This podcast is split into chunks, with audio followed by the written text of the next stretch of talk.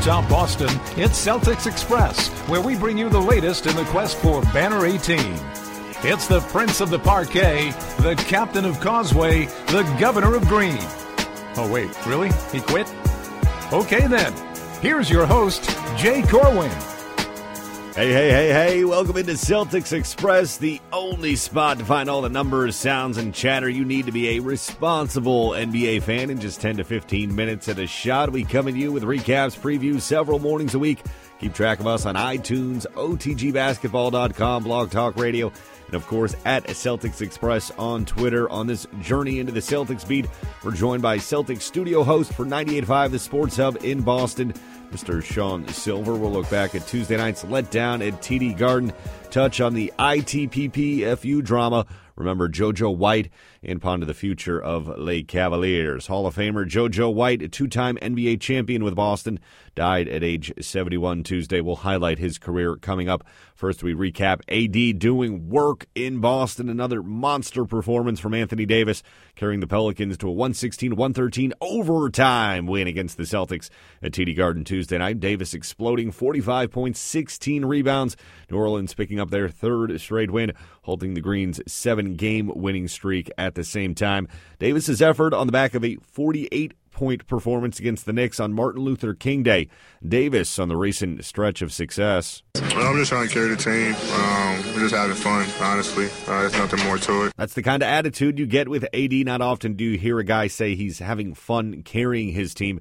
Davis, of course, getting the Gordon Hayward will cheer for you if you come here treatment before the game from the Garden. He then dropped 25 points in the first half alone. Jrue Holiday with 23.7 dimes in the victory for the Pelicans. Boston did outscore the Pelicans by 10 points in the second half to force overtime after another slow start.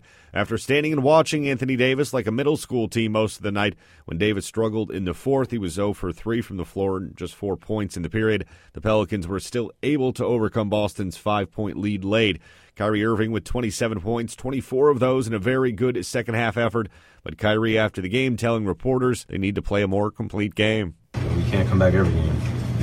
And it's, you know, it's as simple as that. Uh, where team's are going to come in and, and sometimes they're going to hold the lead and they're going to play well. And they were feeling pretty comfortable tonight uh, in terms of the, their offense and what they were doing. Um, you know, making it tough within the lane um, on my drives and, and, on our penetration.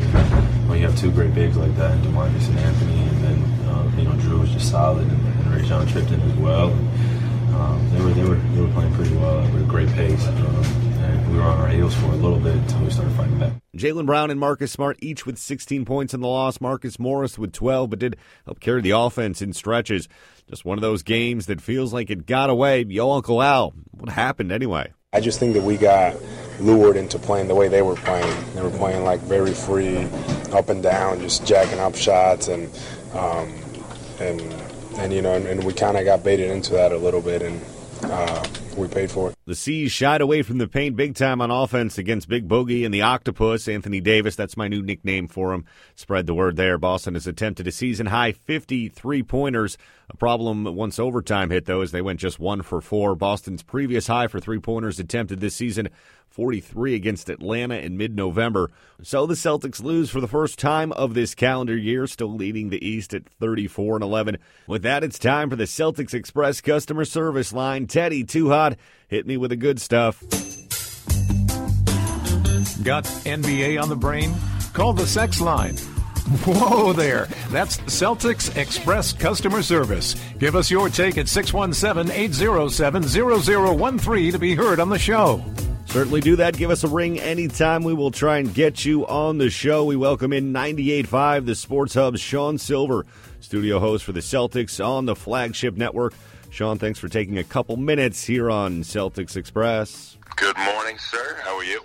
Doing pretty well. We want to welcome you in, as always, on Celtics Express. We really appreciate your time. A sad night before we get into the game. NBA Hall of Famer, Celtics legend JoJo White passing away Tuesday at the age of 71 after a battle with cancer. Two time NBA champion, finals MVP, and Sean, seven time All Star and Olympic gold medalist during his career. Uh, your thoughts on the passing of JoJo White? Definitely not a guy that you want to look over when it comes to Celtics history, and it's a part of the fact, uh, you know, this is such a, a rich tradition. There's such a depth of greatness in this city that he often did get overlooked. I mean, uh, certainly as a kid, uh, getting my basketball education, getting the, the bedtime stories uh, from my father, which often involves sports. Uh, talk about the 70s Celtics, definitely ranked high on there. You know, you're talking about a guy who played in the era of Walt Frazier, uh, Tiny Archibald. His he didn't have the eye-popping game or the stats, but the guy was just a winner and took home a couple of championships with his team. 488 games in a row he played in. That's the franchise record. Wow, consecutive games. And uh, this is a guy who was averaging 40 minutes a night uh, throughout that time. He and Havlicek and, and Cowens barely ever came off the floor. He put up some impressive numbers and he won basketball games. And I guess my last thing would be the uh, the old sports radio trope of, of you know what's who's on your Mount Rushmore and it really speaks to the Celtics uh, franchise greatness that you know there's so many people that you could pick out. Basically, any other franchise in the NBA, uh, probably minus the Lakers, but JoJo White would be on that Mount Rushmore. Uh, just a, a great player, a great part of the tradition, and it speaks even more that that people were talking not only about his performance on the court, but equally about his personal qualities last night. Yeah, I think well said, Sean. Not a lot to add to that. He did average north of 17 points per game in that career, and as you said, more than that, an omnipresent uh, presence uh, around the Celtics organization for years. Thoughts on the game, and I'm not very impressed with this finish, Mr. Sylver. This one kind of annoying. We've talked about this recently, that one-on-one basketball that we see sometimes plaguing the Celtics in my eyes, and especially late in games. That was a major issue for me last night. Yeah, and you'd think after a break that the Celtics would have been rested. Uh, instead, they were rusty. And we can talk about certainly the final moments of the game, but the defensive effort was certainly lacking from the outset. Uh, they looked out of sync offensively from the beginning, and it was another game where they had to come back, which uh, might have played into their lack of ability to close at the end of this game. This was a night where they shot 53 pointers, which I'm not exactly sure if that's the franchise record. Sounds like a lot, Sean. Close. Um, they did make 38% of those threes, which is a good clip. But the uh, they were clearly timid to go into the lane, and uh, you know, their shot selection uh, definitely deserted them uh, late in the contest. But this was a New Orleans team. Their hands were in the passing lanes. They got 32 points off turnovers last night. Uh, Jrue Holiday running around, scoring 23 points. Rondo definitely amped up, and you can just see it. You can see it with Rondo. You can see it when he plays the Celtics. He just yep. steps it up a notch. Yeah, absolutely, and it, it really showed me. Uh, I, I don't miss him in the sense like I wish he was still on the team. I just would miss watching him every night. Anthony Davis with another huge game as he goes on with the best week of his career. He had 16 boards, 45 points. So with those rebounds, one thought that came to me, Sean, was they really still are having a lot of trouble with the elite rebounders in the league. As far as team rebounding, the Celtics much better than we saw last season. But against those elite rebounders, the top few guys, that could really be a problem if they try and muck it up come playoff time. Yeah, Al Horford, you know, I guess he did his best last night against one of the elite players in the game. Um, he all, almost always gets the defensive assignments against your longer guys who can really pour in points and attack the boards. Uh, he did acquit himself with nine boards of his own last night and shot really effectively. He should have gotten the ball more, but Anthony Davis's line against Al Horford's line looks ridiculous. They didn't lose the uh, the rebounding battle by all that much as a team last night, but you know, that's really the kind of thing that they're going to have trouble with uh, when you have a monster, uh, an Andre Drummond or a, a Dwight. How- it seems like a Dwight Howard or somebody like that always has a big game against the Celtics, just gobbling up rebounds, and uh, it's definitely something that they're they're going to have to be concerned with. We talked about some names. If you're a regular listener to the Celtics Express, there you go. Uh, last last week, talking about some names that might they might be able to import here uh, at the trade deadline or with a buyout. So we'll see how they address that. I like the effort out of their, I guess, nominal four bigs last night. Marcus Morris, although some of his shots weren't all that great, did give them some good energy, uh, gave them some defensive presence. Like, you know, trying to match up against these uh, two stilts in the low post. Daniel Theis, as I mentioned, gave them some good minutes last night. Baynes and Horford, uh, they tried their best, but it's just a bad matchup for the Celtics. Yeah, you mentioned that there wasn't a huge disparity in the rebounding numbers. The thing for me, Sean, is that when Anthony Davis gets that rebound, rather than those rebounds being spread out, he's likely shooting 80 plus percent on those putbacks. So that's a, those are big time rebounds. And the Pelicans with a big win at the Garden, but some more drama off the hardwood. So the plot thickened Tuesday afternoon. Paul Pierce telling ESPN he had a conversation with Danny Ainge, basically saying he doesn't want Isaiah Thomas to have that video tribute on February 11th when they will raise Paul Pierce's jersey to the rafters. We know, of course, last time the Cavaliers were in town, they were going to play the video tribute. Isaiah Thomas asked for them to wait until February 11th because he was injured. That, of course, caused a major controversy. I told you on this program before, I think there's no way the Celtics run that video tribute. Now Paul Pierce comes out and shares what he and Danny Ainge spoke about. Paul Pierce on Tuesday said that he thought the only reason the Celtics agreed for the February 11th date was that they felt bad about dealing Isaiah Thomas. To me, that was an interesting takeaway from that, Sean. We then fast forward to a tweet from Isaiah Thomas saying he now doesn't want the video tribute on that night. He doesn't want to upstage Paul Pierce. The semantics of the tweet a little bit funky. So the tweet said verbatim, I'd like to thank the Celtics for their gracious offer to play a video tribute February 11th, celebrating my three years in Boston. But since it appears, this is the section I have a bit of an issue with, Sean. But since it appears this has caused some controversy with Paul Pierce's night, I'd ask the Celtics instead to focus all of their attention on number 34's career. That's like one of those half hearted apologies. But since it appears that you're angry, I'm sorry that you're annoyed, instead of just saying, I overlook this. I absolutely agree with you, and I'd love to say, oh, thank God it's over.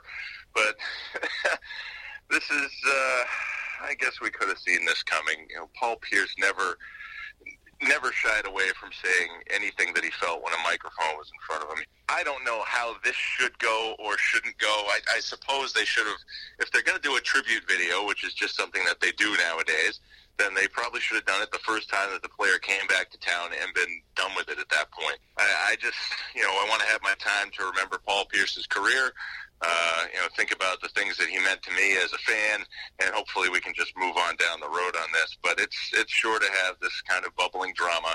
And uh, if the Celtics meet the Cavaliers again down the road, say in a postseason series, we're just going to hear more and more and more of that because that's just the sensational story that everybody's going to focus on. Just another chapter in the long novel that is the Cavaliers and Celtics. So we'll see if that is renewed this spring.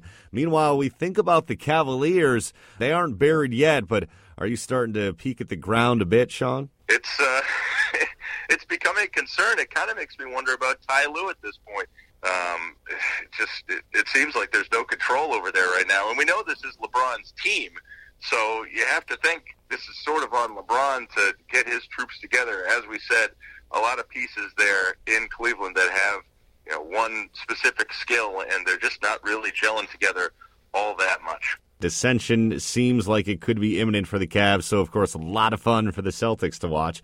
Another good recap from Mr. Sean Sylver, 98.5, the Sports Hub at the Silver Fox on Twitter. A great follow, Sean. We appreciate your time as always. We will talk to you soon. Thanks. I appreciate yours. The one and only Sean Sylver, such a polite lad. We appreciate his time. As always, great insight from him. It's now time to head west for Celtics Express and our Lakers watch. The Lakers closing out a three game road trip against the Thunder Wednesday evening. The Lakers 15 and 28, seven and a half games out of a playoff spot in the West. More importantly, just three games ahead of the Hawks for that NBA cellar position. Lonzo Ball out again Wednesday night with his bum knee. Brandon Ingram will play after missing Monday's game. Next up for the Celtics, it's who else? The Philadelphia 76ers once again in Boston on Thursday evening. The Sixers come in winners of 6 of 8 on the heels of a five game losing streak. The Celtics have won all three matchups against the Sixers this season, including last Thursday's London game. JJ Redick out. He's on the mend with what's being called a small cortical crack in his left knee. He's been huge this season, more than 17 points a game. Expected to miss a couple of weeks. With that, we wrap another episode of Celtics Express. We thank our producer, Teddy Tuhot, our guest, Sean Sylver, our legions of fans, and of course, Dr. James Naismith. We remember Celtics great JoJo White as well. Find us on Blog Talk Radio, iTunes, OTG Basketball, and on Twitter at Celtics Express. Stay warm out there. Until next time, I'm your host, Jay Corwin. We'll see you at the Garden.